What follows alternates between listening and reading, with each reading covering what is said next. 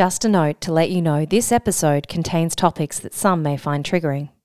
If you need support, please head to the show notes where you can find a range of mental health support contacts for both Australia and worldwide.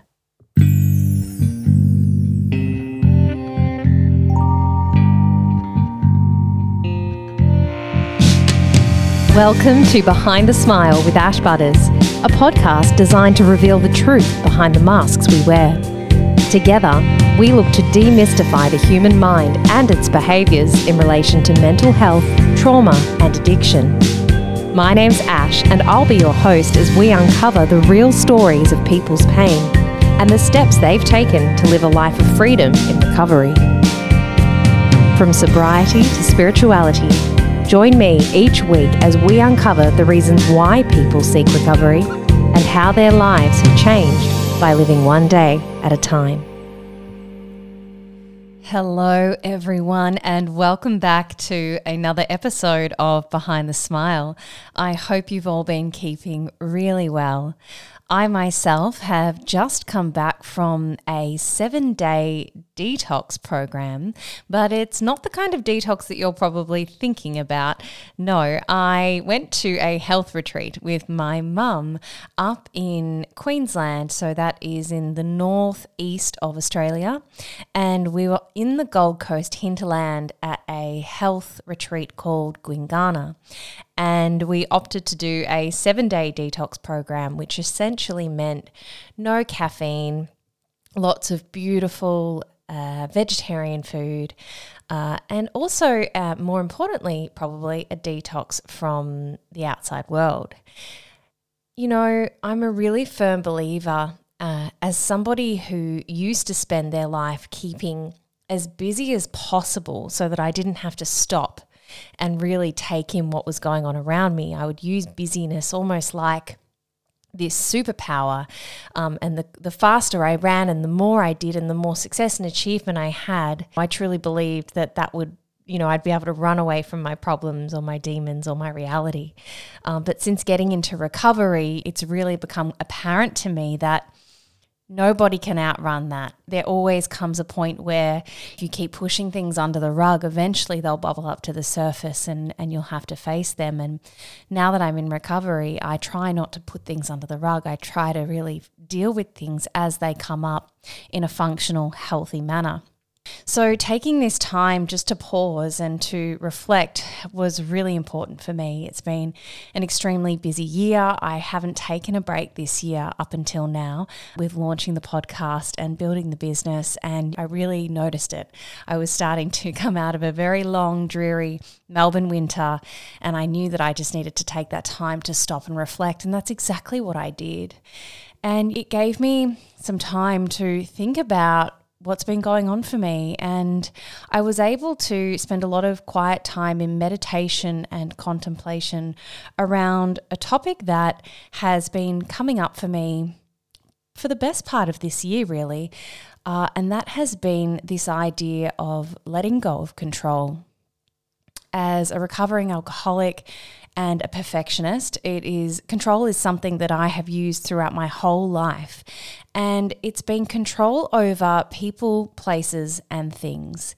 And I very much relate to the description of the alcoholic as somebody who needs to control life to be okay.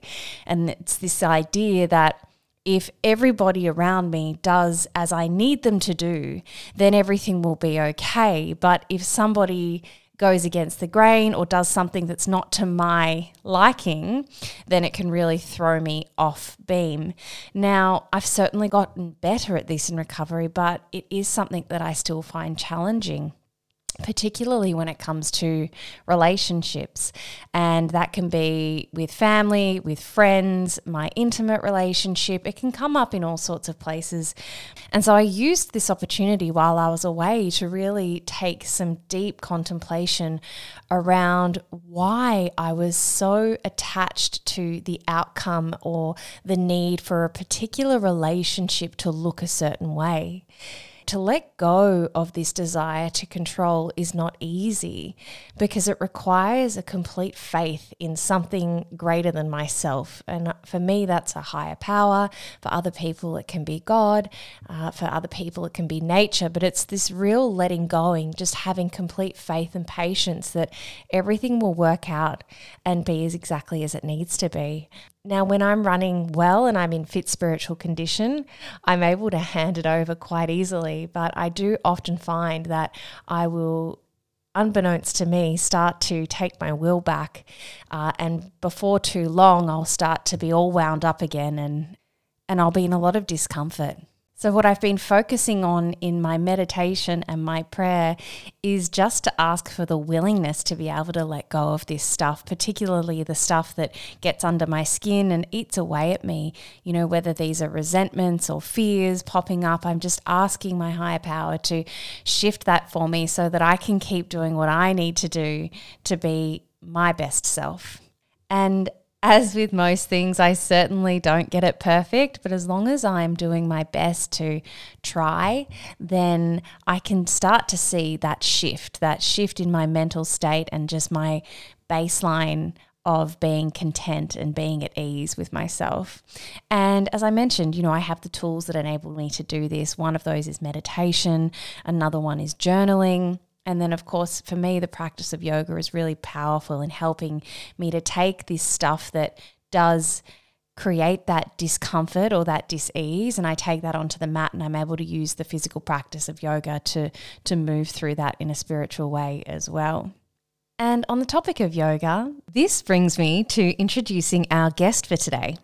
Nat Commons is a yoga teacher and mentor who I had the absolute joy of meeting earlier on in my recovery journey. I truly believe that in life you're guided towards certain people, and for me, Nat is one of those special humans. Nat and I met as she was one of my teachers for my own 200-hour teacher training for yoga, and she's continued guiding me through my practice ever since. Now, Nat has an incredible story of recovery, and I'm truly honoured that she's agreed to come onto the podcast to share her story with us. Nat, welcome to the show. Thank you. How are you feeling? I'm very honoured to be here and to be able to share this with you, and thank you for a beautiful introduction. Oh, that's my pleasure. All true words, I must say. Tell me, when I asked you if you would come on the show, what went through your head? So when you asked me, there was two things that went through my head. First was massive resistance.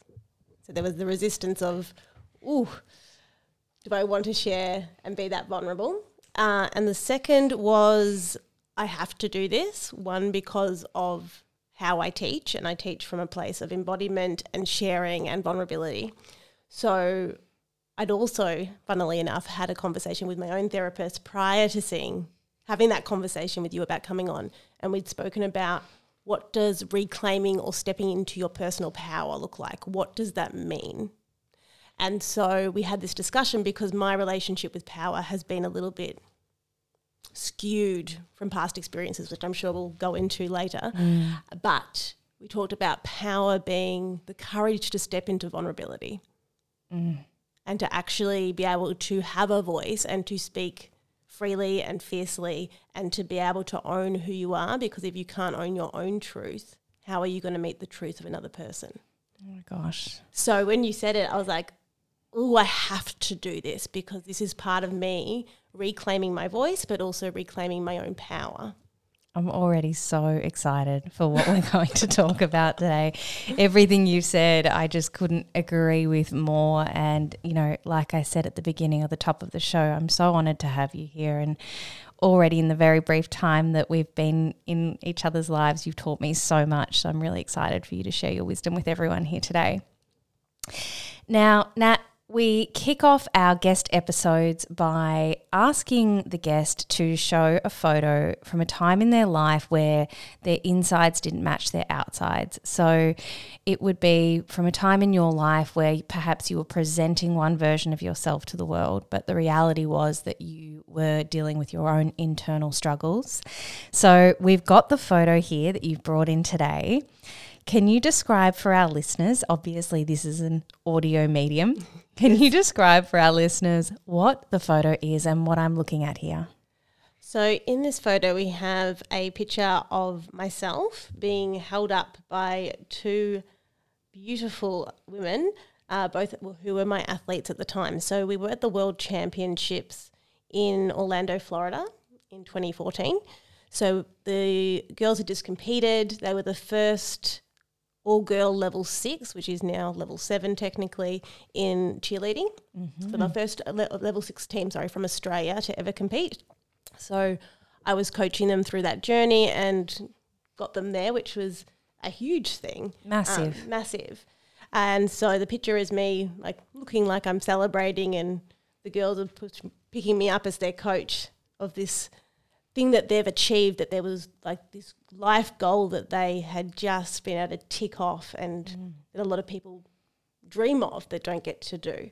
So that's what the image is. And there's a big smile on your face, and the girls look elated as well. But what was actually going on for you on the inside? So at that point I was struggling with depression. I was on antidepressants. I was just trying to keep my head above water. So I have a tendency towards perfectionism and people pleasing. So there was a lot of bars that I had to try and reach in order to get to the World Championships. There was a lot of expectations. There was a lot of pressure. There was a lot of eyes on me and a lot of people relying on me. And that was difficult, and not just having a team going to the World Championships. I had a whole club that I was looking after, and had a teaching staff and co-owners and everything else that I was doing. I had that as well, but then financially the business wasn't doing so well. Mm. So I had another job on top of that. So I was working in an office just to be able to buy myself food and to pay for all my bills and do all the other rest of it. So there was this massive struggle to have this face of being pulled together, being at the top of my field, and then meeting the expectations of everybody else. So I wasn't in a very good headspace mentally. So when I was by myself, I would just cry and just fall into this little heap. So, but when I was there, you had to switch on. I was radiant sunshine for everyone else. Yeah. Mm. What did the depression look like for you? You shared that when you were alone there would be a lot of tears, but can you describe for our listeners who maybe haven't experienced depression what it felt like in your body? So it felt like being pulled into this deep, dark hole, and I was so sucked in, and it was this internal pulling, like from my outside to my inside, just being drawn into this abyss. And there was no way to crawl out. Mm. There was no way to call out, and there was nothing, there was no ropes, there was nothing to actually get myself out, and there was no solution. I was just stuck there, and there was no one that I could call out to come and help, or there was no resources. Mm. Like I just had obliterated them. Mm. I want to circle back for a moment, and then we'll come back to how you crawled out of that hole. Can we go back to your childhood for a moment? Mm-hmm.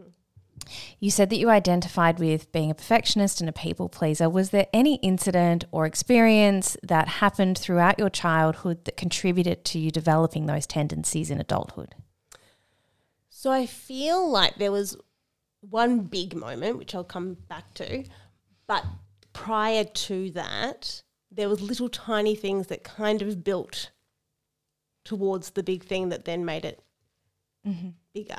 So, I mean, if you speak to my mum, she'll say that I was a perfectionist from birth. Mm-hmm. She said that when I was young, and, you know, most kids will pick up a pencil and they'll start drawing and scribbling, and they'll give you their picture and it's just literally scribbling. You're like, oh my gosh, that's so beautiful. She's like, I would not pick up a pencil. I would not pick up a texter. I would not pick up a crayon. I wouldn't touch it until the first time that I did. And she's like, you drew a full person. 5 fingers, 5 toes, all the eyes, nose, mouth, ears. That was the first thing I ever drew. It was a full person because I needed to have it right. And so I didn't pick up a pen or do anything until I knew that I could do it right. And that's one of those characteristics of a perfectionist, isn't it, that they won't start in fear of not being able to get it perfect. Correct. There's the procrastination. Mm. So that's a really interesting thing. I don't remember that, but that's what I've been told. And then just other little things just with primary school of this girls, you know, young girls and exclusion and bullying and part of the group and who's the cool kid and all the rest of it. I just wanted to belong and fit in. So there was this, how do I please the people so that I am accepted, so that I do belong, and how do I change myself or adapt like a chameleon to fit in that way. So that was my school that I went to in primary school is really small. So it got, if you were the excluded person or the person who was out that day, you had no one because everyone else was too scared to be on your side, that they would be the one who was ostracised type thing. So that was kind of some little elements in my childhood, and also just things like little jokes from my dad. He would say, you know, if I got 99%, what happened to the other 1%? It wouldn't be well done. It was what happened to that other 1%, which I can as an adult go, that was a joke. But as a kid, I was like, I got 99%. You failed. I failed. Ugh. You know, so it's that kind of thing. So, what was it like? Do you have any siblings? What was it like growing up? Did you have many friends? You mentioned that need to want to belong, but how did you feel on the inside at that time? So siblings, I have three. I have an older sister and then I have two younger brothers. So my sister's 2 years older than me. My brother under me is 2 years younger than me, and then I've got one that's 7 years younger than me again. I just never felt like I belonged or fit in. I always felt that I was a little bit different. Yeah, even with my siblings, they were into sci-fi, they were into Star Wars and sitting and moving. I wanted to be in trees and climbing and, you know, in the playground and outside and running around and doing all that type of thing. I didn't quite fit in with that dynamic, if that makes sense. Yeah, no, it makes perfect sense, and it would be really difficult to not feel if you've got multiple siblings and they all have similarities and you feel like the black sheep. I know I often felt like that as well. That can be a really lonely place. Yes. Yeah.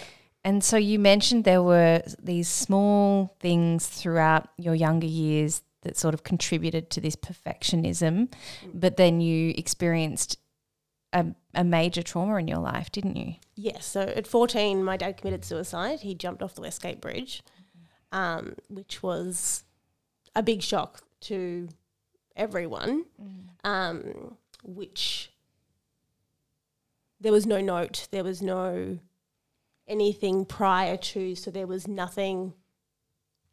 There were no warning signs that, I mean, I saw, that my mum saw, that my family saw. No one saw it coming. Yeah. So at that time, I remember being dropped off at school, and it was a school carnival, and he was like, go win. Oh my gosh. That was one of the last things that was said, was go and win. And you're like, okay, cool. So I did really well. I won some stuff. My sister won some stuff. I came, and then he wasn't there to be able, they're like, well done. Yeah. Like, even winning wasn't enough, if that made sense at that time. But then we have, you know, there's the police all come and everyone else is coming in and going, you know, trying to help, and what am I trying to say? So the morning that we found out was very early in the morning, the police came. And then we had all these people at the house coming over, family, mum's friends, like, just so overwhelming. I just went into shutdown mode and just numbed out. But then you'd have people come and say, oh, just so you know, it's not your fault. It's like, that hadn't even occurred to me that it was, could have been my fault. So then it was this, how is it? A seed was planted. Even though they put it, they were saying it and trying to be in a nice way, I just heard your fault, because your brain doesn't distinguish between the nots and the yeses and the nos. It's just, what is the topic? That's what you're going to think about and ruminate on. So it's like, why wasn't I enough? What did I do? What's wrong with me? Why am I broken? Why am I not capable enough? Why aren't I enough to live for? So then there was this constant need to prove myself, to prove that I was enough, or at least to try and get validation. Mm. So then you go through life trying to go, what does everyone need? What does everyone want? How can I please them and meet the expectations? And how can I be perfect? How can I prove that I'm not broken? Mm. And how can I prove that to someone who doesn't exist? Because that's who I'm trying to prove it to. Because even if I did reach perfection, which is impossible, it wouldn't actually be validated or acknowledged by the person that I want it from. So it was a really big moment in time, which then was reinforced by all those other childhood things. It was like, okay, all these other little bits and pieces, oh, now it all makes sense. I'm not good enough. Yeah. You know, it's like those limiting core beliefs that, you know, I have experienced as being false beliefs for you in that time were almost validated. Yes. Yeah. It was like a full validation. So then I was like, but I don't want to be that person. So I'm just going to prove that I'm exceptional. I'm going to prove that you're wrong. But that meant that I did nothing for me. Like everything was to try and do what I expected other people expected of me. So it was this really interesting way of moving through life. Was your response and that, you know, that drive into perfectionism, was that the similar response that your siblings had, or do you feel like just as you had growing up been a little bit different, did you respond differently to the trauma that you all experienced? I think we all experienced it very differently. So we didn't talk about it. It was a bit of a taboo subject. And not because anyone said it was taboo, just nobody ever spoke about it because everyone made it taboo. Basically everyone's, you know, suicide back then wasn't spoken about as much as it is now. And it was something that was stigmatised. So it didn't really get talked about, or we were all walking on eggshells because we didn't want to upset anyone else. So when with my sister, I'm not really sure how she took it. And I went into full perfectionism mode. My brother underneath me, so the one who's 7 years younger than me, he actually messaged me the other day and he's like, question for you. How do you study so well? Because I'm a good study. I'm a good student. I'll sit there and I'll study more than I actually should do. He's like, how do you do it? Because I can't get motivated. And I was just like, because I'm a perfectionist, I'm trying to please and get validation. Yeah. And I said it in a joking way, but also in a serious way.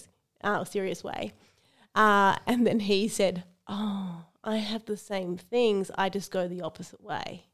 Yeah, okay. So he was like, I have those same, I'm not enough, I'm not capable, but instead of going into the perfectionism and pleasing and the doing and the proving and everything else, he goes into, I'm not going to do, I'm going to procrastinate, I'm going to step away, I'm not going to start because I don't want to fail, because I don't want it to be proven that I'm not good enough. That's exactly right. So that's what he does. And I wonder, does he tip into rebellion as well? Because they say there's this model of developmental immaturity that Di, my psychotherapist, and I talk about. It's on a recent episode actually, and they're on the model. They talk about perfectionism, and you can dial into being too perfect, or you can then go into this almost like anti-perfection, which can be that not only just that paralysis or that procrastination, but almost a rebellion. Yes. Yeah. Absolutely. Oh, it's so interesting, isn't it? The human mind. So exactly. Complex. So right. Simple, but so complex. That's exactly right. I can really relate as well, you know, when you were talking about even though there's quite a number of years in between your experience and when I myself experienced someone really close to me dying from suicide, is that people around you just don't know what to say. No, they don't. Yeah, and I don't know how you felt, but for me, I wanted people to reach out, but they don't. No, they don't. And I don't think they mean it as they don't care, but it's almost like too awkward or something. Like they don't know what to say maybe. Yeah, people don't know how to respond or what to say, and I don't think that there is anything to be said, but just to be able to sit with someone who's going through that I think is important. Like just sit in silence, and if they have something that they want to say, be there to hear them say it, or be like, I'm just here to hold your hand. Yeah. It's not necessarily, you're not trying to fix anything because you can't fix it. And there's nothing to, like there's nothing that you can, there is nothing you can say because what's been done is done. But it's just having people there, because that's how we heal, is with other people.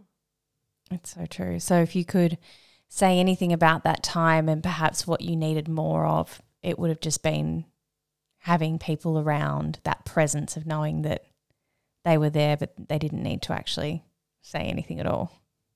Yeah, and not avoid it. Don't pretend like it didn't happen. Yes.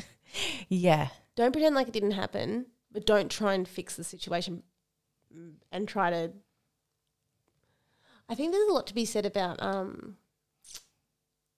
the suppressing of all the emotions. Like don't cry, or, you know, telling people what their emotions to be. Like, you know, don't cry, or strong. Be strong.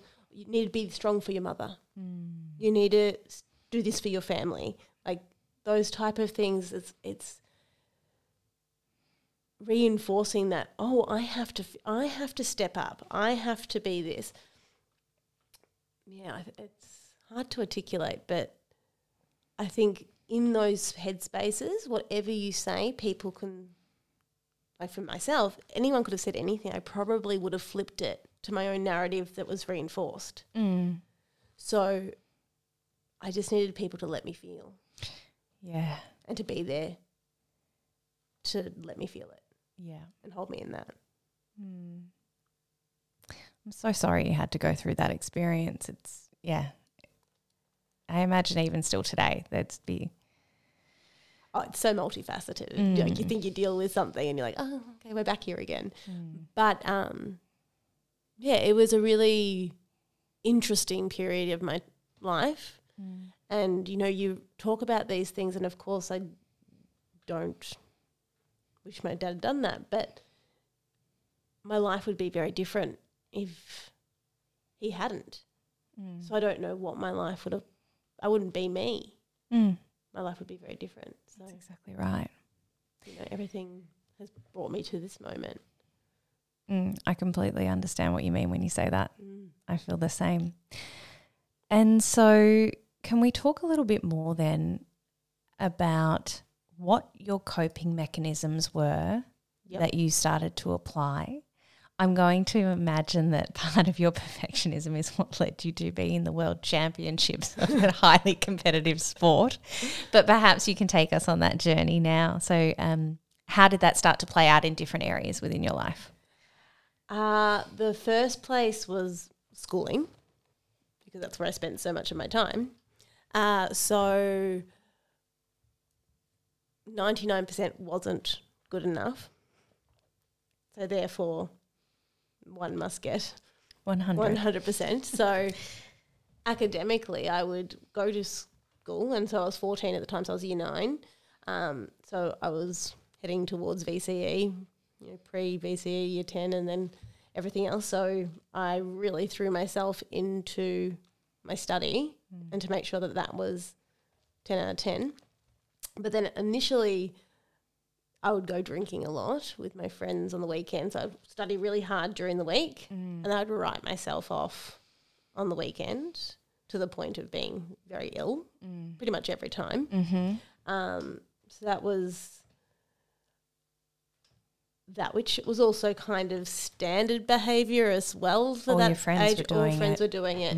Not everyone was puking their guts up every time, but you know, that was my. I'll study really hard, but then I have to have a release and do this.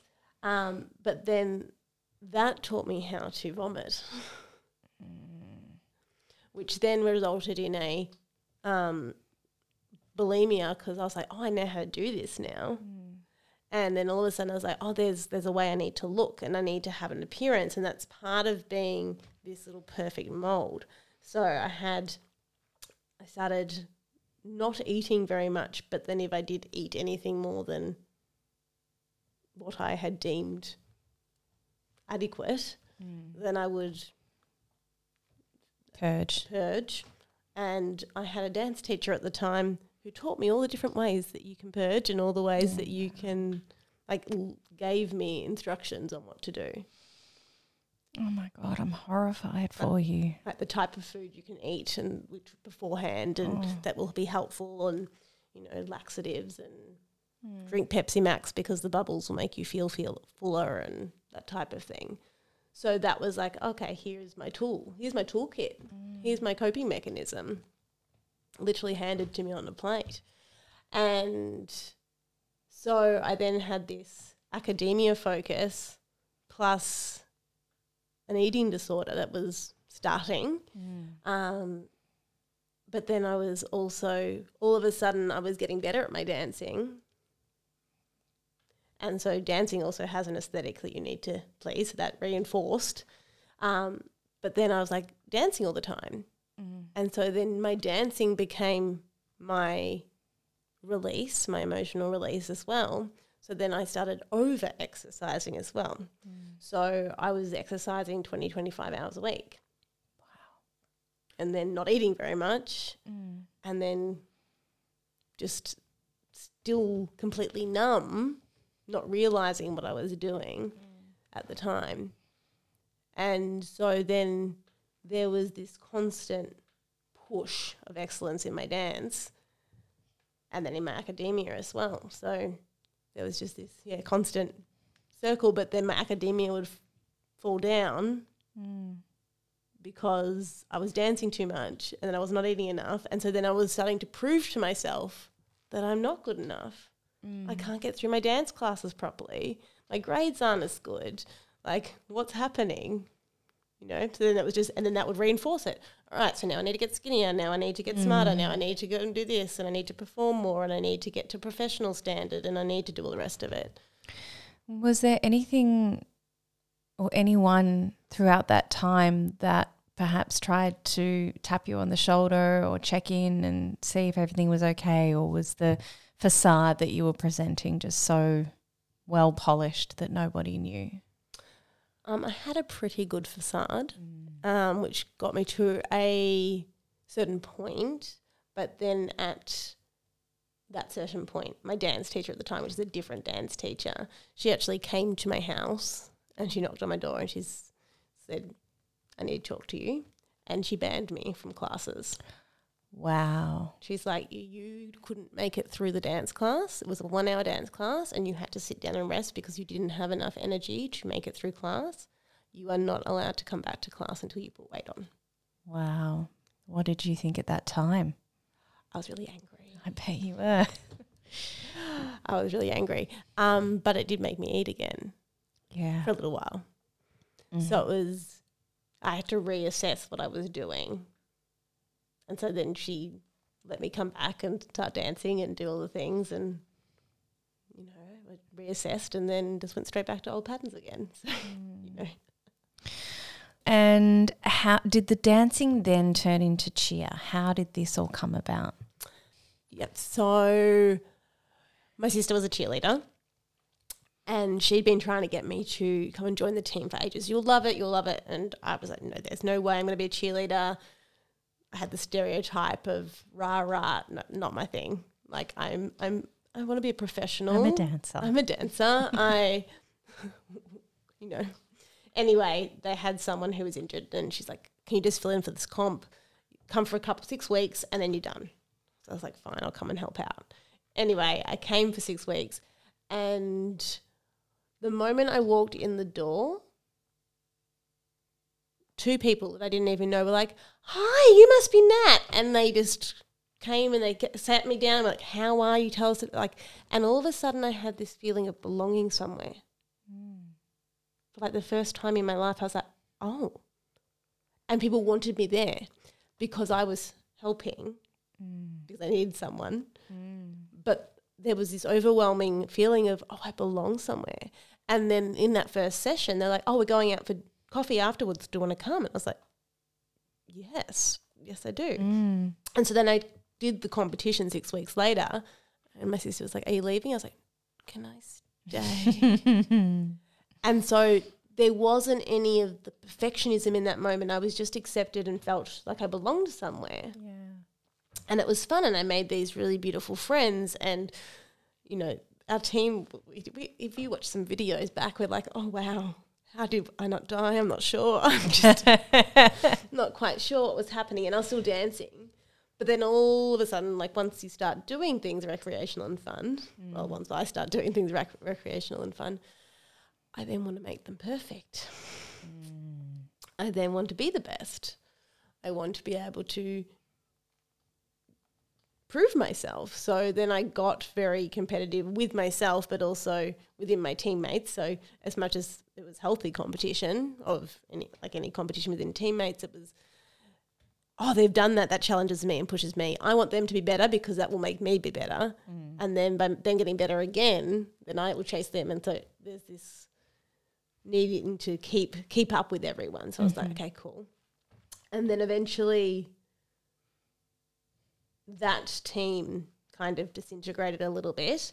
But I got asked to compete at the World Championships. So, but that was actually for dance the first time.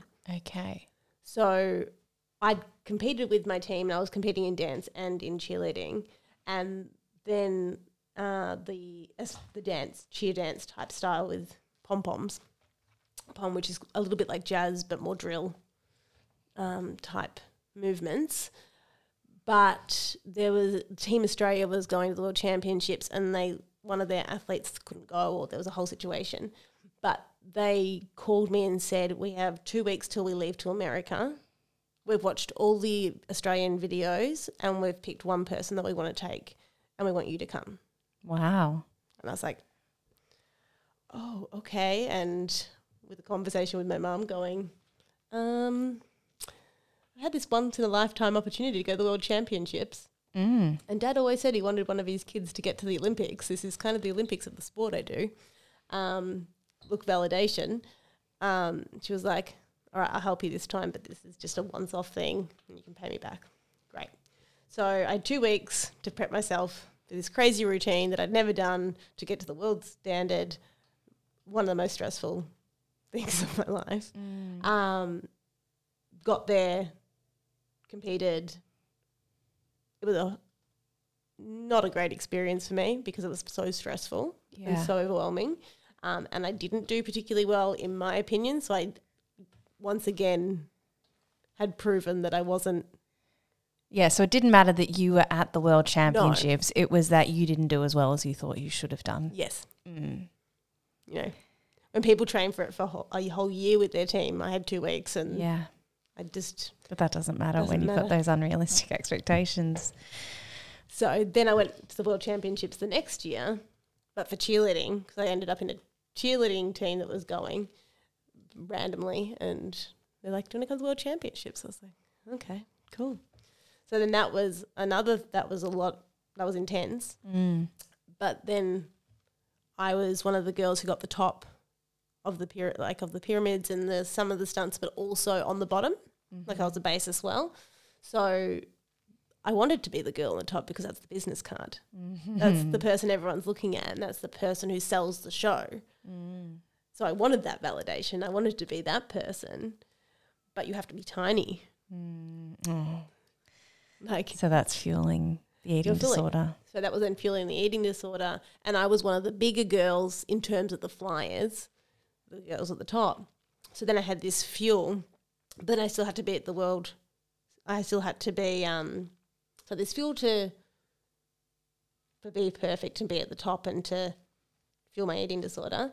But then I also had this need to be fit enough and to be strong enough because I still had to be able to base and hold people in the air. Mm. So this conflict. Mm. And it was just literally being pulled in two directions. Yeah. So then I was just like, oh, well, I can just work out more and get stronger. And you think about it, you're like, oh, that doesn't make any sense by not eating enough and then working out more. Yeah. Not just burning myself into the ground. That was 2012. That was 2 years before the photo that we spoke about earlier. Mm. But I was also doing my master's at the time. Wow. Okay. Mm. Of course you were. Yeah. What was your master's in? So I was doing a master's of teaching in physical education and psychology and student wellbeing. Mm-hmm. What happened there? That was a lot. Yeah. So I was doing that full time, and then I was training 20-something hours a week, preparation for the World Champs, and then I was also teaching because I needed to have an income. So I was doing a lot. And basically the World Championships were in April, and then I went straight from the World Championships, flew back from America jet-lagged, and then went straight into placement for my master's. And I did my 3-week placement, just boom, boom, boom, boom, boom, and then I crashed. And that's when I went into that hole. Is that where the depression started? That's when I got the I burnt out every resource I had. I was malnourished. I was physically depleted. I had no hormones. I'd gone into pre-menopause. Oh, wow. And I was just unstable emotionally. Like, just all of a sudden, as soon as placement finished, I just cried every day. Just cried. And I was just like, I can't. And I'd go to study and I'd go to sit and I would just fall into a puddle on the ground. And I remember my mum coming in one day and she's just saw me on the floor and she's like, I think it's time that you go to the doctor. Like, I think you need to go to the doctor. And so I went to the doctor and they were like antidepressants and I was like, no. No, because I didn't want the stigmatism and I also didn't want to be my father because at the funeral, after the speeches and answer was finished, one of the adults came up to me and said, oh, you're so much like your father. Okay. Which they just heard his speeches from, you know, all the positive and everything, and I didn't hear any of the speeches. I was just going, why aren't you crying? Because I was so numb. I was like, you should be crying. So I missed the speeches. So all I heard in that comment was, you're just like your father. You're going to probably kill yourself, or you'll abandon your family, or, you know. So I didn't want to, when she said, do you want to go on antidepressants? I was like, no, because I don't want to be that person. Oh, my gosh. And I don't want the stigmatism of it. Can't let anyone know that. So I didn't. But then I just fell into a deeper, darker hole because I had no resources. And eventually I went and spoke to the person at university, the master's, because I wasn't coping. I was like, I can't do this. And she looked at me. She took one look at me and she said, I think you need to go on antidepressant. This was just a staff member. And I didn't even say anything about any of the other stuff. I just said I wasn't coping with the work. And then she said, do you feel like you're in a deep, dark hole? And I was like, yes. She's like, do you feel like you can crawl out? And I was like, no. She's like, just go and have a chat with someone. I think you should. So then after that conversation, she kind of made it okay.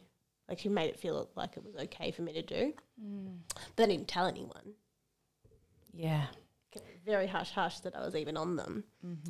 And they helped me to crawl out of the dark hole. But I was just plateaued, like, emotionally. I didn't have any lows, but I didn't have any highs either. Yeah. So, you know, I was coaching cheerleading, and I had teams. Like, I had still had teams while I was competing. And so I'd be turning up and they'd compete and they'd do so well and everyone would be jumping up and screaming and clapping, and I'd be like, jump up and scream and clap just so that you look like you're excited that they did well, because they did well and you know that you should be excited for them. But you're not feeling it. But I'm not feeling it because I was just on these antidepressants that were just completely numbing me out. Oh, my gosh. It's just, I'm having a real moment here because I just relate so much to what you spoke about then with the the fear of my mum suffers from mental health and has been medicated for a number of years on antidepressants. And I remember when I first started experiencing really severe anxiety and depression and how adamant I was that I wouldn't turn out, you know, in air quotes, like my mum. Now, I have a beautiful relationship with my mum and she's an incredible woman, but I had such a stigma around needing, you know, something that I now in hindsight, you know, antidepressants worked really, really well for me for the time that I needed to be on them, and they probably saved my life. Mm. But we do have this stigma around needing medication, yeah, you know, which is just crazy. Yeah. And so, Nat, when I talk to people that come and sit with me about their recovery from addiction, we often talk about there being a rock bottom moment, which is sort of the moment that, you know, it's the dark moment, but it's also the moment where things shift and, you know, recovery stems from. It's like the lotus, you know, growing in the mud. Yeah. So did you have a rock bottom moment in your recovery from this eating disorder and this perfectionism? I feel like I've had a few. It definitely hasn't been a linear experience. I think the first one was I got to a point with my business where my athletes were doing so well and I loved them so much, and I'd created this beautiful family and this community, but it was still a business. And just for a minute, let's go back. What was the business, just so our listeners can understand? Oh, so I ran a cheerleading and dance studio. Got it. So I also opened in 2012 a cheerleading and dance studio while doing my masters and competing, doing the rest of it. So, you know, yep, can do all the things apparently, which I can't do all the things apparently. Absolutely cannot. But that was also validating my capabilities and my enoughness of being able to do. But I did run that for 6 years. I had that studio. And it was a beautiful, beautiful studio. I had wonderful staff and I had incredible athletes, and it was such a family and a home, and I cared so much about them. And that was something that did make me feel something. I didn't have the highs of all the excitement and stuff, even though I knew I shouldn't, but the actual heart of it was my heart that went into that. And in that, and with my people pleasing, it was always to please my athletes and to please the parents and to please everyone, which meant it wasn't a very good business model to use for a business.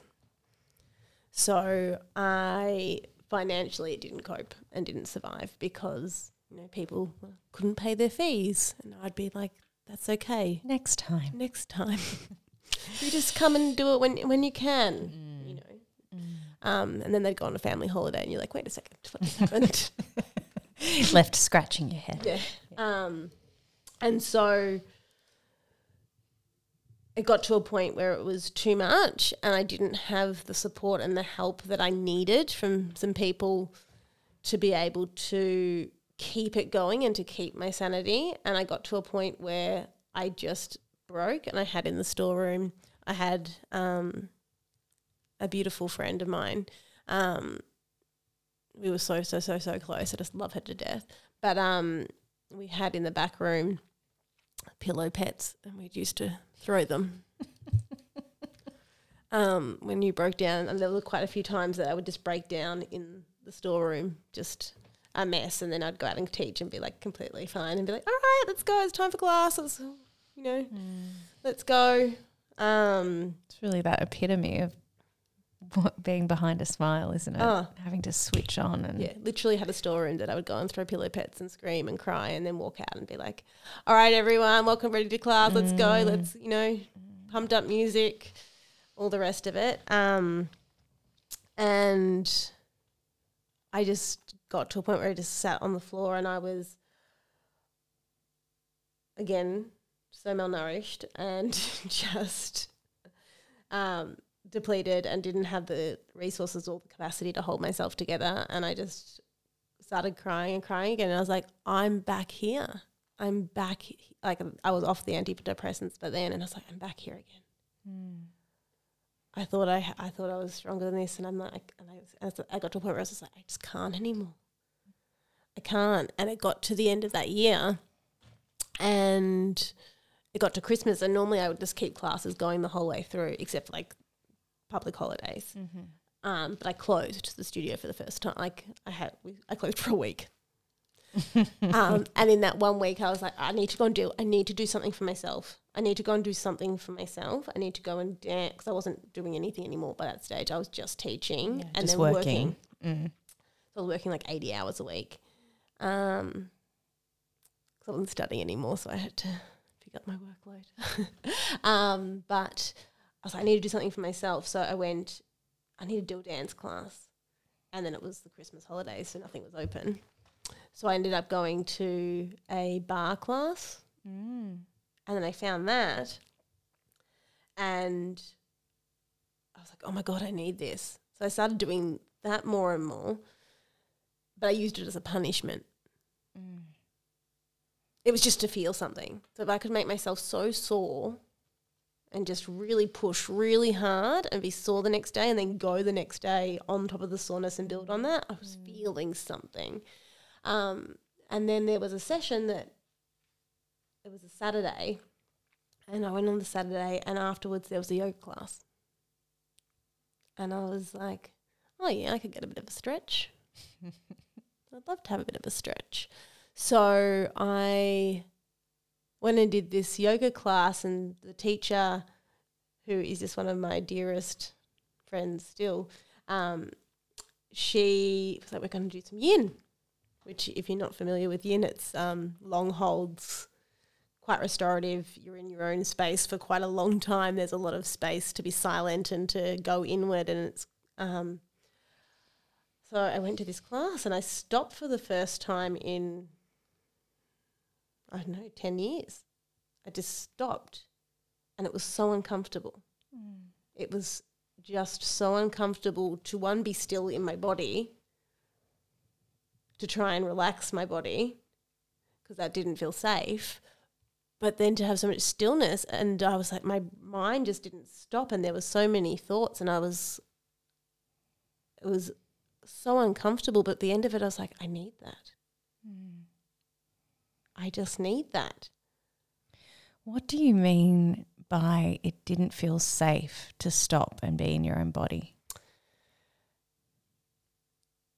So the exercise, the working, the even the eating stuff, they were always of not being in my body. Mm. Because being in my body felt like I had to acknowledge what was actually there. So I'd have to acknowledge the not good enoughs, the not capable, the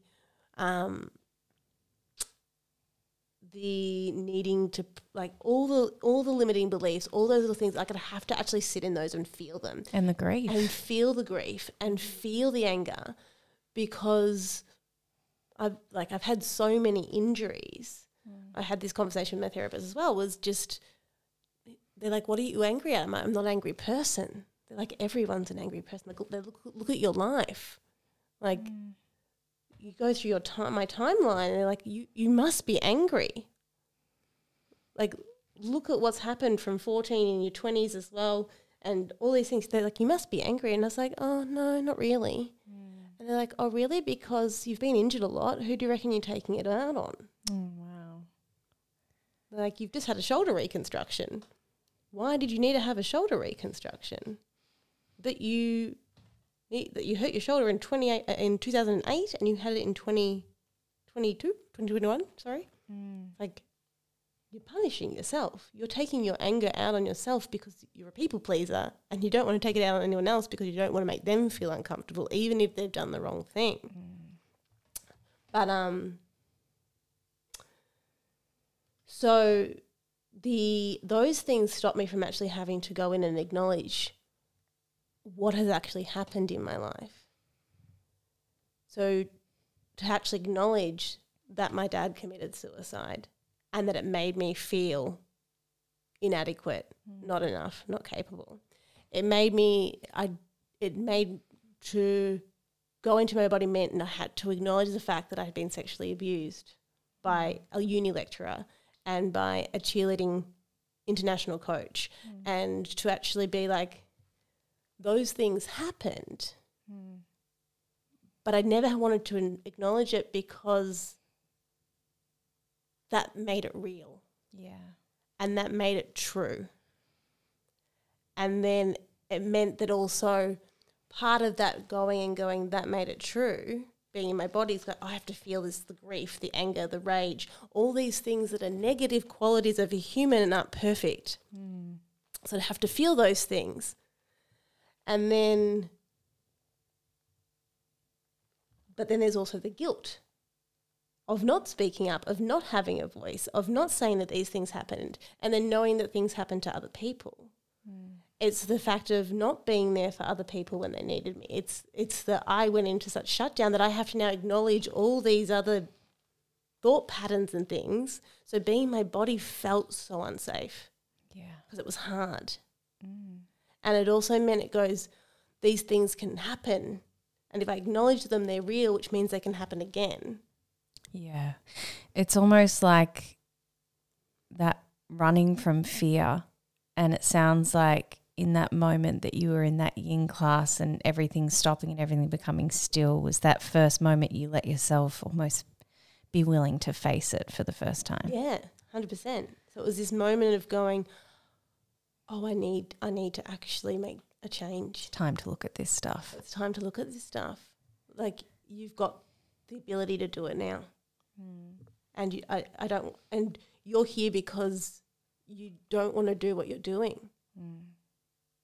You can't do it anymore. And that's when I decided to close. So I ran the studio for one more year and then I closed the doors, which was so hard to do. Yeah, I imagine. The guilt that I felt of letting other people down and having to tell my staff. And I loved everyone so much, and the having to have the conversation with the parents and the athletes and all the tears and all the rest of it. Like, that was so painful. Like, 2018 was such a hard year for me.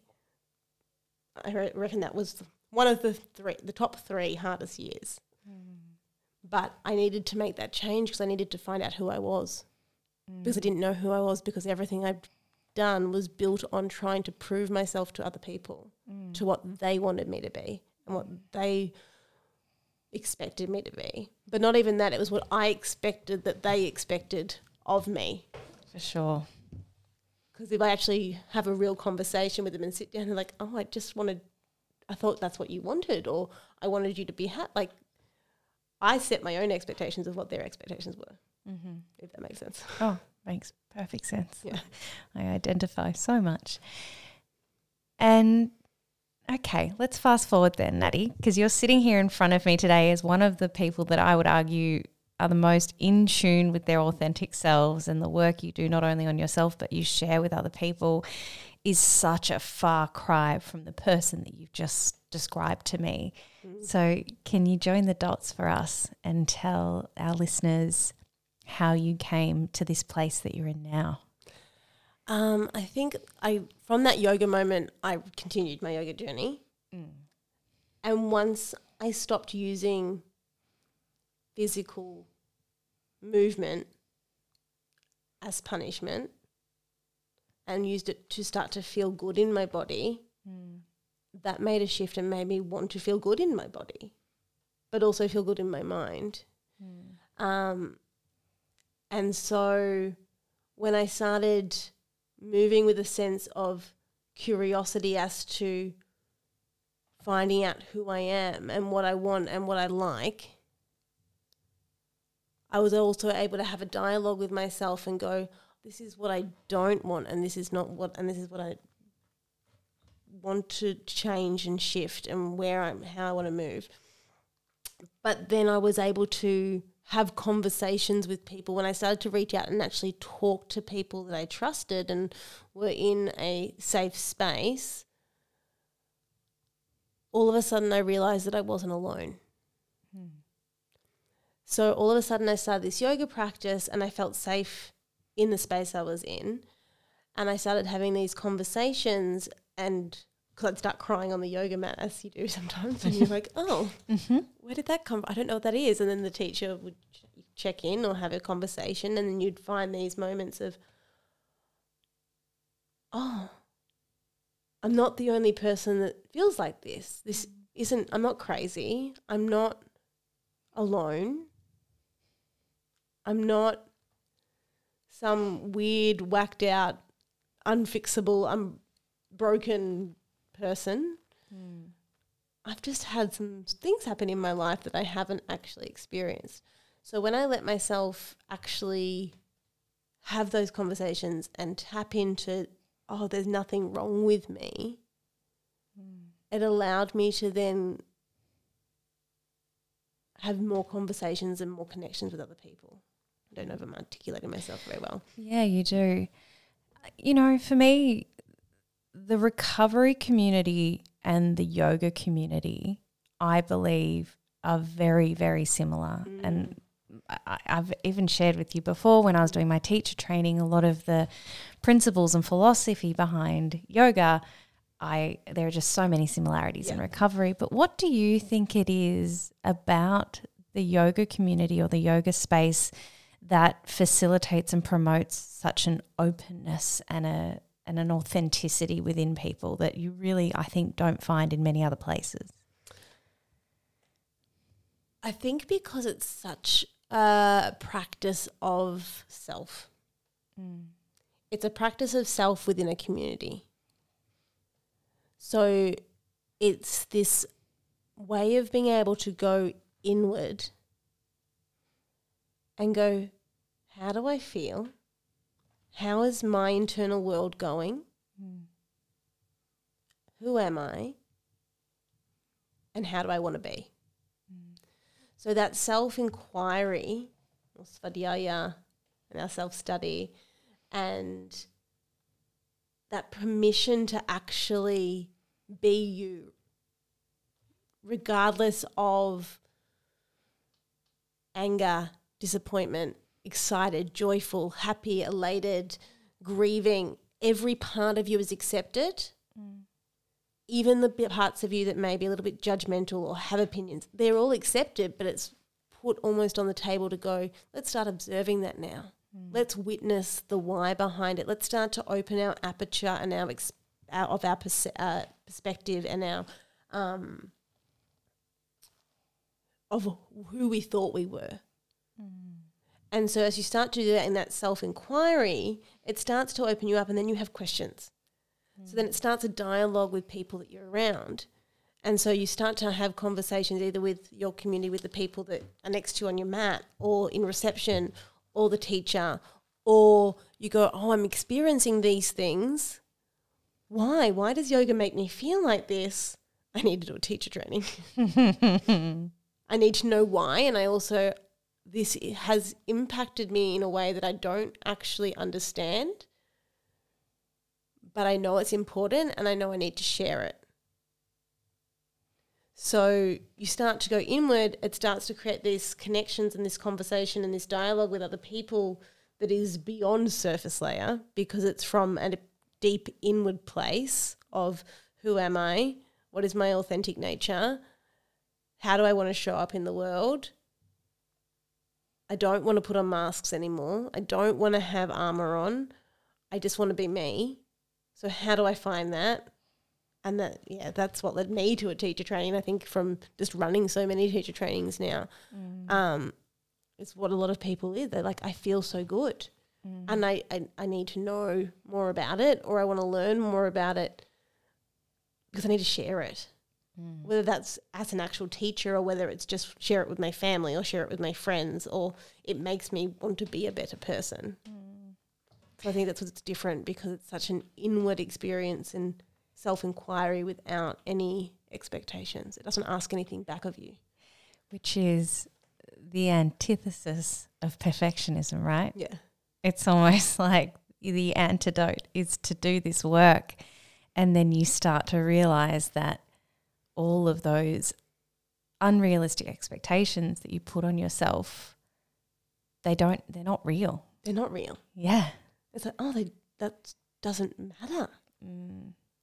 Mm. And it also makes you go and look at, like, in that way of the expectations of the future, it's like, it's not about any of that. Like, if I get those things, great. If I don't, great. I'll go on a different adventure and I'll get something even more wonderful there. Mm. But it also takes you back to the past and go, oh, that's my story. That doesn't define me. Like, none of it actually matters. The lessons I've learned from it and take with me, really important, amazing. But the actual story of it, it's not me. Mm. It doesn't define me. So I get to create my own reality based on who I am from a true place, instead of a place of having to prove and strive. Yeah, it is. It's that non-striving, isn't it? And letting go, and again, just the similarities to recovery blow my mind. But I also know that even from the group of people that I was able to share my YTT experience with, and we had yourself and Amy and Nataraj take us through that incredible experience, the majority of people weren't in recovery, but they still had these moments of self-discovery and realisation and shattering of false beliefs, and it was just such a profound, moving experience. I know for me, I would recommend it to anyone. You know, that it's such a powerful, it's so much more than just the physical movement. Oh, that whole experience. It's something you can't even put into words. Mm. Like, you can't actually describe it besides you should do it. Yeah, it's so true, so true. Nat, recently I'd love to ask you a question now about an Instagram post that you put up recently where you were talking about your recovery from your shoulder reconstruction that you've just spoken about. But in it, you spoke about experiencing this dark night of the soul. I would love for you to describe to our listeners what that looked like for you. So for me, I got triggered last year pre-surgery. So I got triggered and really activated in a way that I didn't actually at the time know why. Mm-hmm. Something happened. It didn't even directly happen to me. And my whole nervous system went into absolute meltdown. And then all of a sudden I was back at that place of I'm crying every day. And I cried every day for a month. Mm. Not knowing why it was so intense in my body. I was like, what is happening? Mm. And then my nana had a stroke, and basically they were like, she's going to die. Mm. I mean, she was 99. She didn't want to make it to 90, so. That's a solid effort. She did a solid effort. And so they're like, she's going to pass away. So it took her a week. I shouldn't say it like that, but it was a week of that, and I'd go and visit and slowly watch her because she wasn't eating. They weren't giving her fluids. It was just a matter of her time and letting her organs shut down. Mm. So I watched that happen for a week, and the day she passed away, I actually started a bhakti training. Mm. So I was doing a bhakti yoga training with the beautiful Heidi Trigger, and the same day my uncle got diagnosed with prostate cancer. And then the next day, someone within the cheer industry passed away of cancer. Oh, my God. So I had all of these triggers. I was already activated. Mm.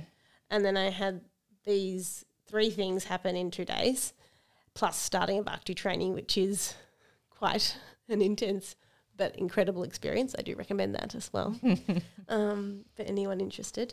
But I was, again, at a place where I didn't have any resources left. My stress levels had gone. I emotionally wasn't able, like my coping resources had been depleted, and I'd hit my threshold of stress level, and I was just like, I just can't hold myself together. I have nothing to put a mask on anymore. I don't have any ability to put on my guards. I don't have any that takes effort to have that front, and I just didn't. Mm. So in that training I fell apart a little bit, but I felt safe in that space to fall apart. That's part of the beautiful thing about these type of... What is a Bhakti training for those listening? So Bhakti is a beautiful... I don't even know how I can explain it to do it justice, but it's the heart. It's the heart. It's coming from a place of love and faith, and it's a devotional practice. So there's a lot of mantra and chanting and community and kirtan and mythology and how the different gods and goddesses have parts within us, so the different attributes, the shadow and the light. And it's looking at those different stories and going, how do I see those parts within me? Mm. And how can I utilise those parts to be the best version of me? Mm. And how can I practice from my heart and always come from that place rather than be in my head all the time? It's probably not the best description. No, you've described that beautifully. So I can imagine doing that sort of work, you would be highly activated. Yes. And so then you've got these three traumas, one after the other. Yeah. And your body's just gone, I can't. Yeah, and it's already going, I can't. But it went completely, I can't. Mm. So I just cried a lot during that training. But it also meant that because all of my guards went down, and also because of all the work I had done previously, I'd done so much work on myself, it was almost as if that breakdown, we'll say, was also this moment of you need this so that you now address this. So all of a sudden, all of these experiences that I had pushed under the rug started coming up. Mm. So when I was in high school, there was a party and there was a girl that was gang raped. Mm. And so I was in view at one point. So that came up and I was like, oh, wow. And then there was another one where I said this before, like the sexual abuse from one of the – when I was doing my final year of my therapy, part of the reason why I'm not a myotherapist. So that came up, and then I had the cheer thing that I spoke about, as I mentioned before as well. That then came up, and so all of a sudden I'm sitting in this spiral of this is too much. Yeah, this is whoa. I like. Can you please go back under the rug because I can't deal with this, but I couldn't put it under. But such a challenging time because you've almost, you've started this awakening process as you've discovered yoga and you're treating your body with a lot of love and compassion now, so you don't have those coping tools that you would have once gone to to push everything back down. Yeah, and then we're in lockdown. Mm.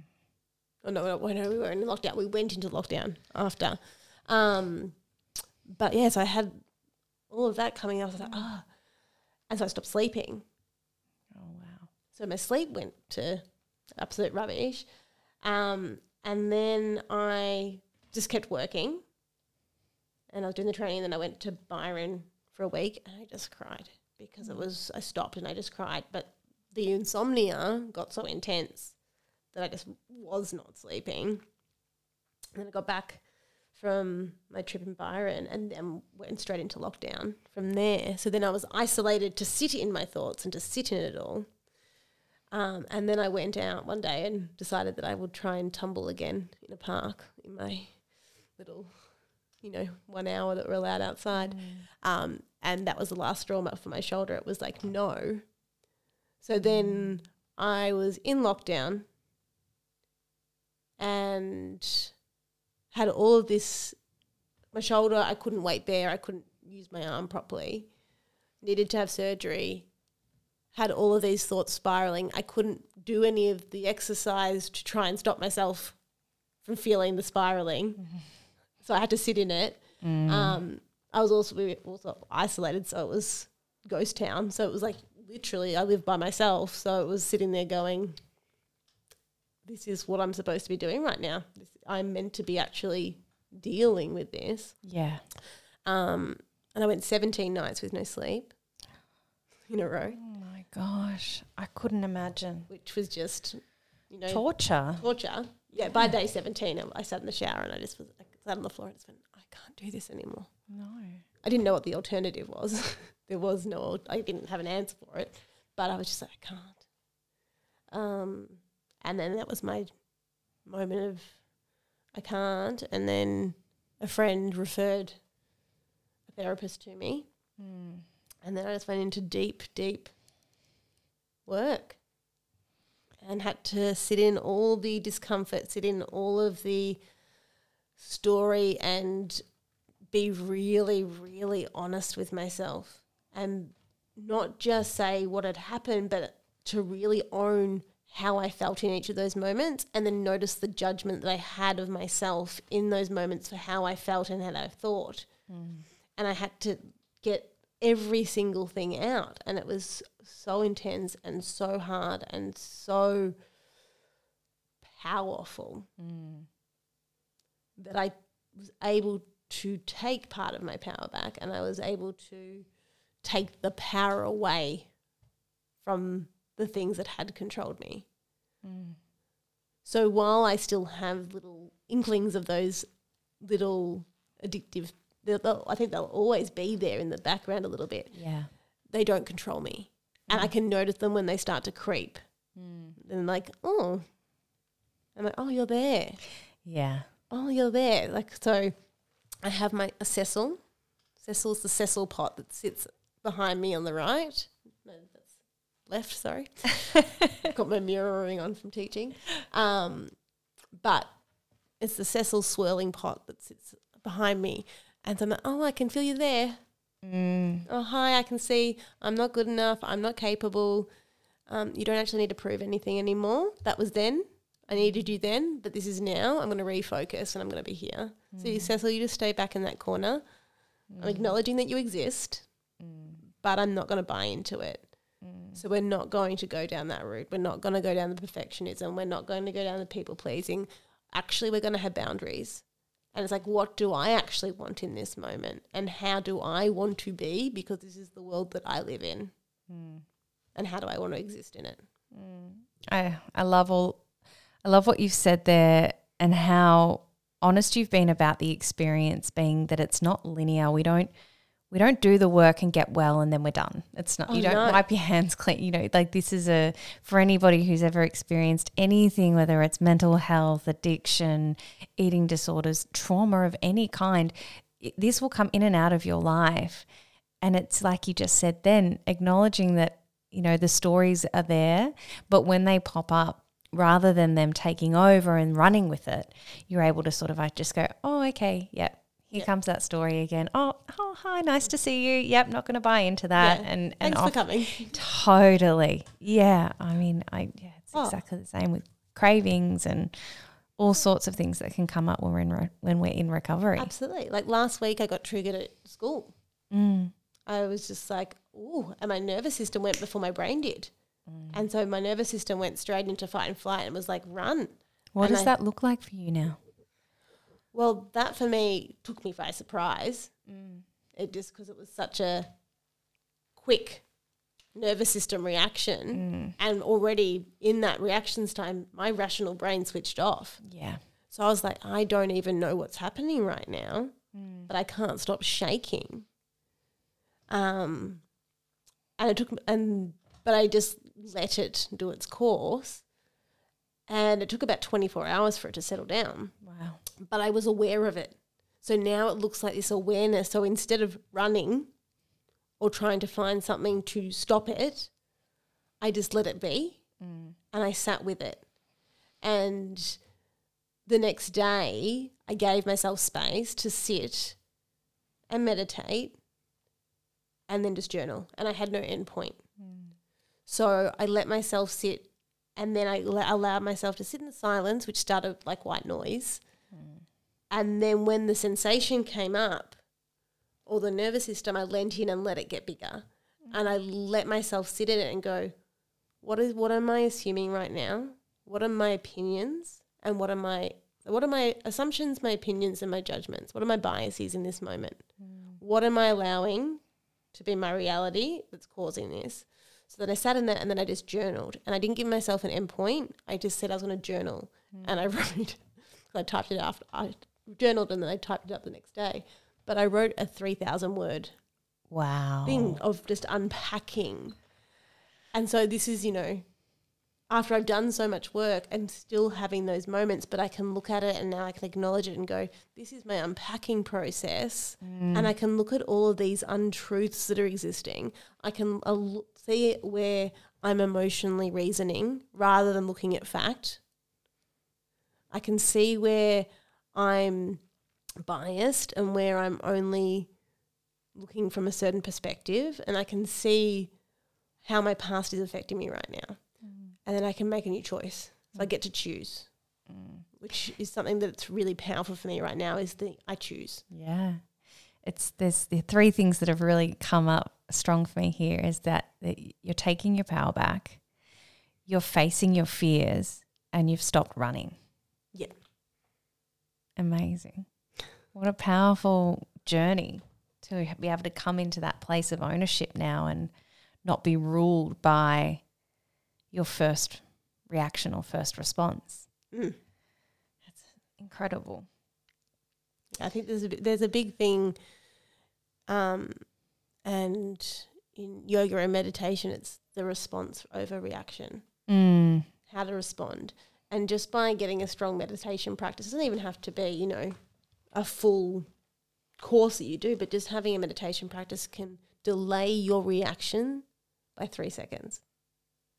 Which is actually a really long time, isn't it? A long time to actually go, oh, how am I going to choose to respond instead? Of just reacting. The choosing is huge. In recovery, we talk a lot about the power of the pause. Oh. And it's that same moment, isn't it? Yeah. That moment between reaction and response. So you've talked a lot about your own personal journey into therapy and what it's uncovered for you, but you've also made the decision to become a psychotherapist. Has it been your own experience and the power that you've taken back in your own journey that's led you now to go down this pathway? What's your calling there? I've always been so intrigued by human beings, and I think part of that was, you know, started with movement and doing my therapy and dance and all the rest of it. And then moving into my secondary, teaching at university and doing a Bachelor of Applied Science in Physical Education and Psychology. Like, I was interested in the mind and in the physical, but I was more on the physical side of things at that point. So I was always really interested in it, but when I was doing it, I didn't feel like I was ready to dive deeper into it. I didn't feel like I had enough experience to be able to, who am I to be able to work with other people back then? And then I've had a lot of lived experience, and I've also worked through so much of my own stuff and my own psychotherapy, and then just doing the and knowing how powerful it is and wanting to offer that out as well. But I think a lot of it came from what my initial catalyst that wanted me to get back into it after leaving it behind back in 2012 was doing the teacher trainings. So doing the teacher trainings is one of my most favourite things to do in the entire world. It lights me up to no end. It feels like home. It comes from my heart when I teach, and I get to create these beautiful connections with people. I can't even tell you what it does to me on my inside. It's like one of the most special things that I get to do, and I'm so honoured to be able to do it. I will never, ever take it for granted. But in running them and facilitating them and co-facilitating them, I just have really noticed how powerful relationship is with people and to make sure that people feel seen and held and safe. And I know that I am a safe person. I know that I am someone who can hold space. I know that I am not judgmental. Like, I know these aspects of myself. Like, I can judge. We all have the judge qualities. Of course. But it's different when it comes to a real person and a soul that's sitting in front of you. Like, you could tell me the worst thing in the world and I would sit there and hold you in it. Like, because I believe with absolute uncertainty. That's not right. With absolute certainty. With absolute certainty. I did like two nods.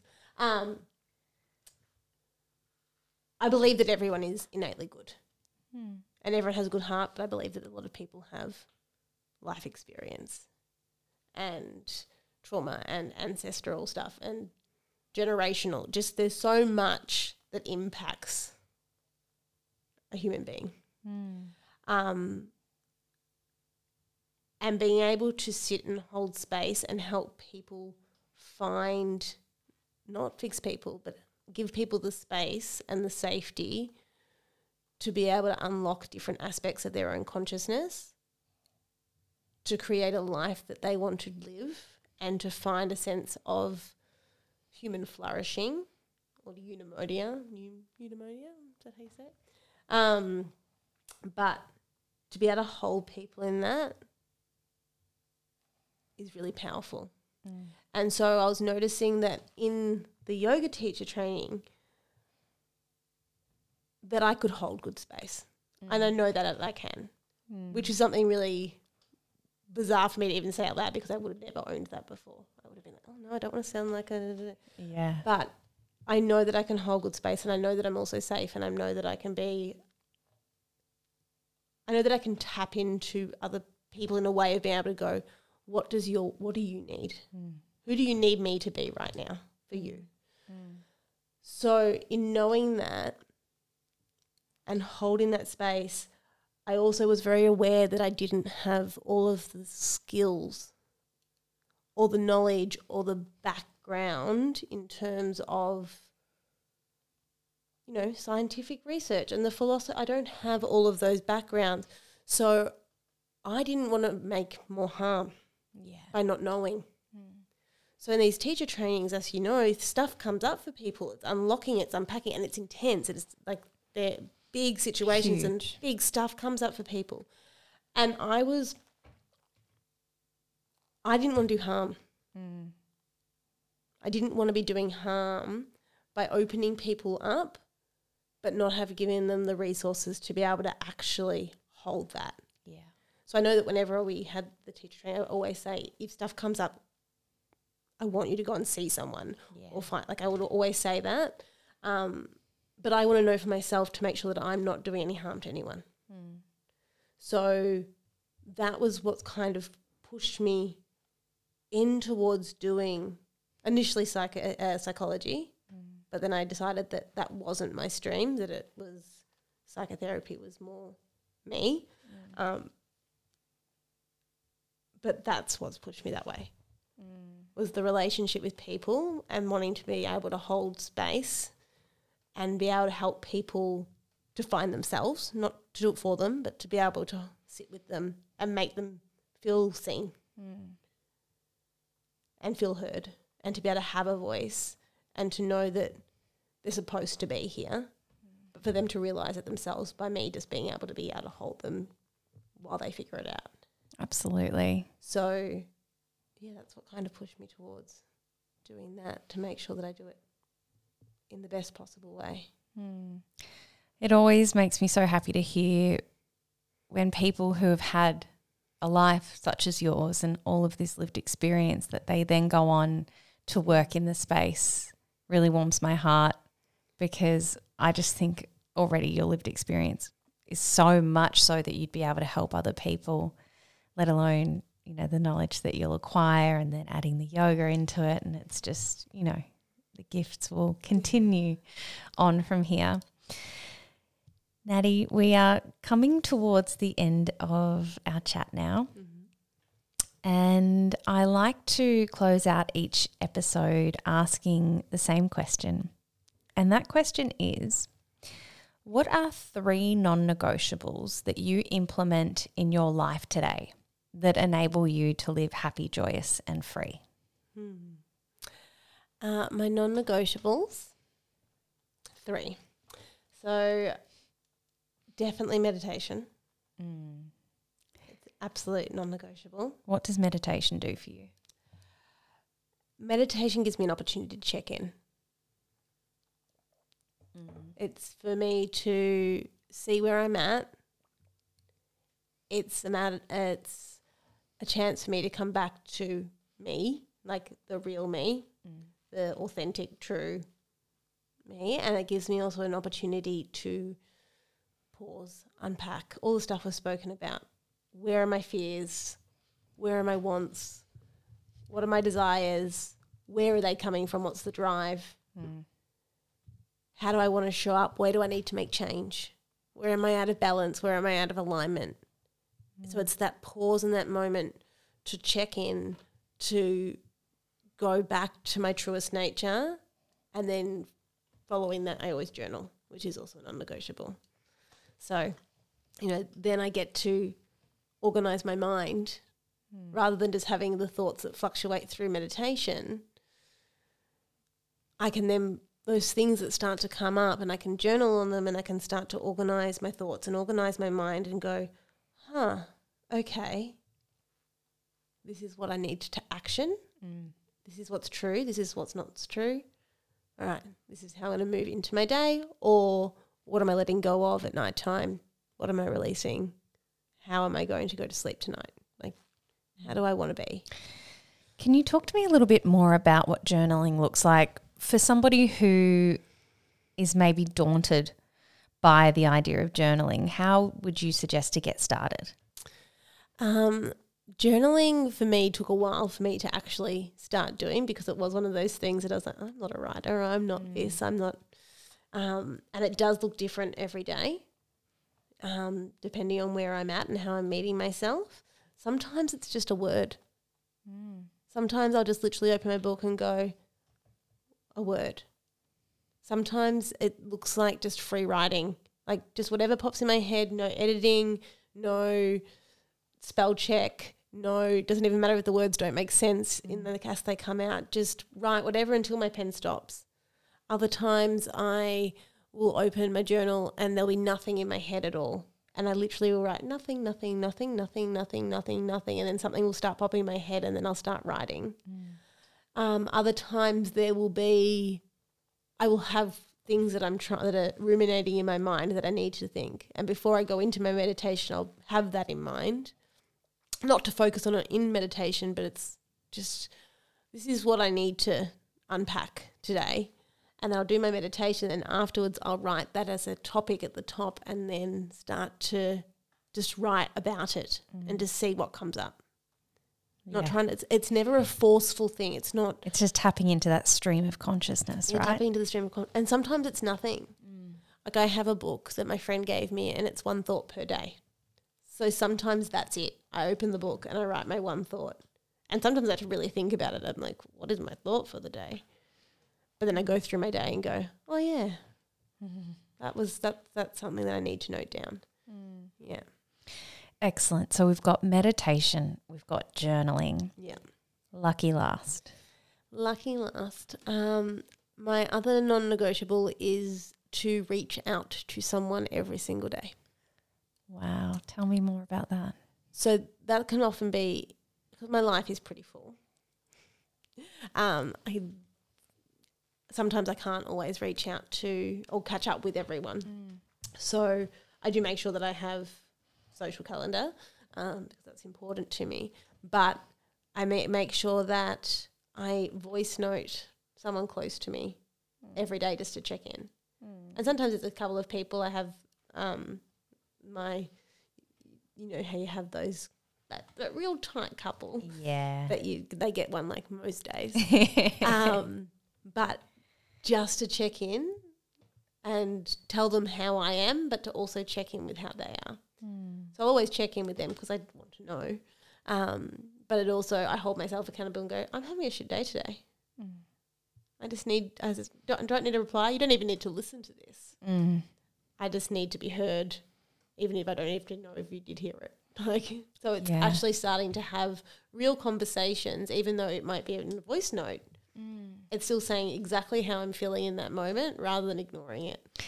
And you know what? It's also, in a way, making sure that you don't slip back into wearing a mask again, because we can all do that so quickly, right? But if you're almost having this like authenticity check-in each day, or like, I'm going to hold myself accountable just to two people to say what's really going on, and you almost make that a habit, then, you know, you won't slip back into that default of everything's fine.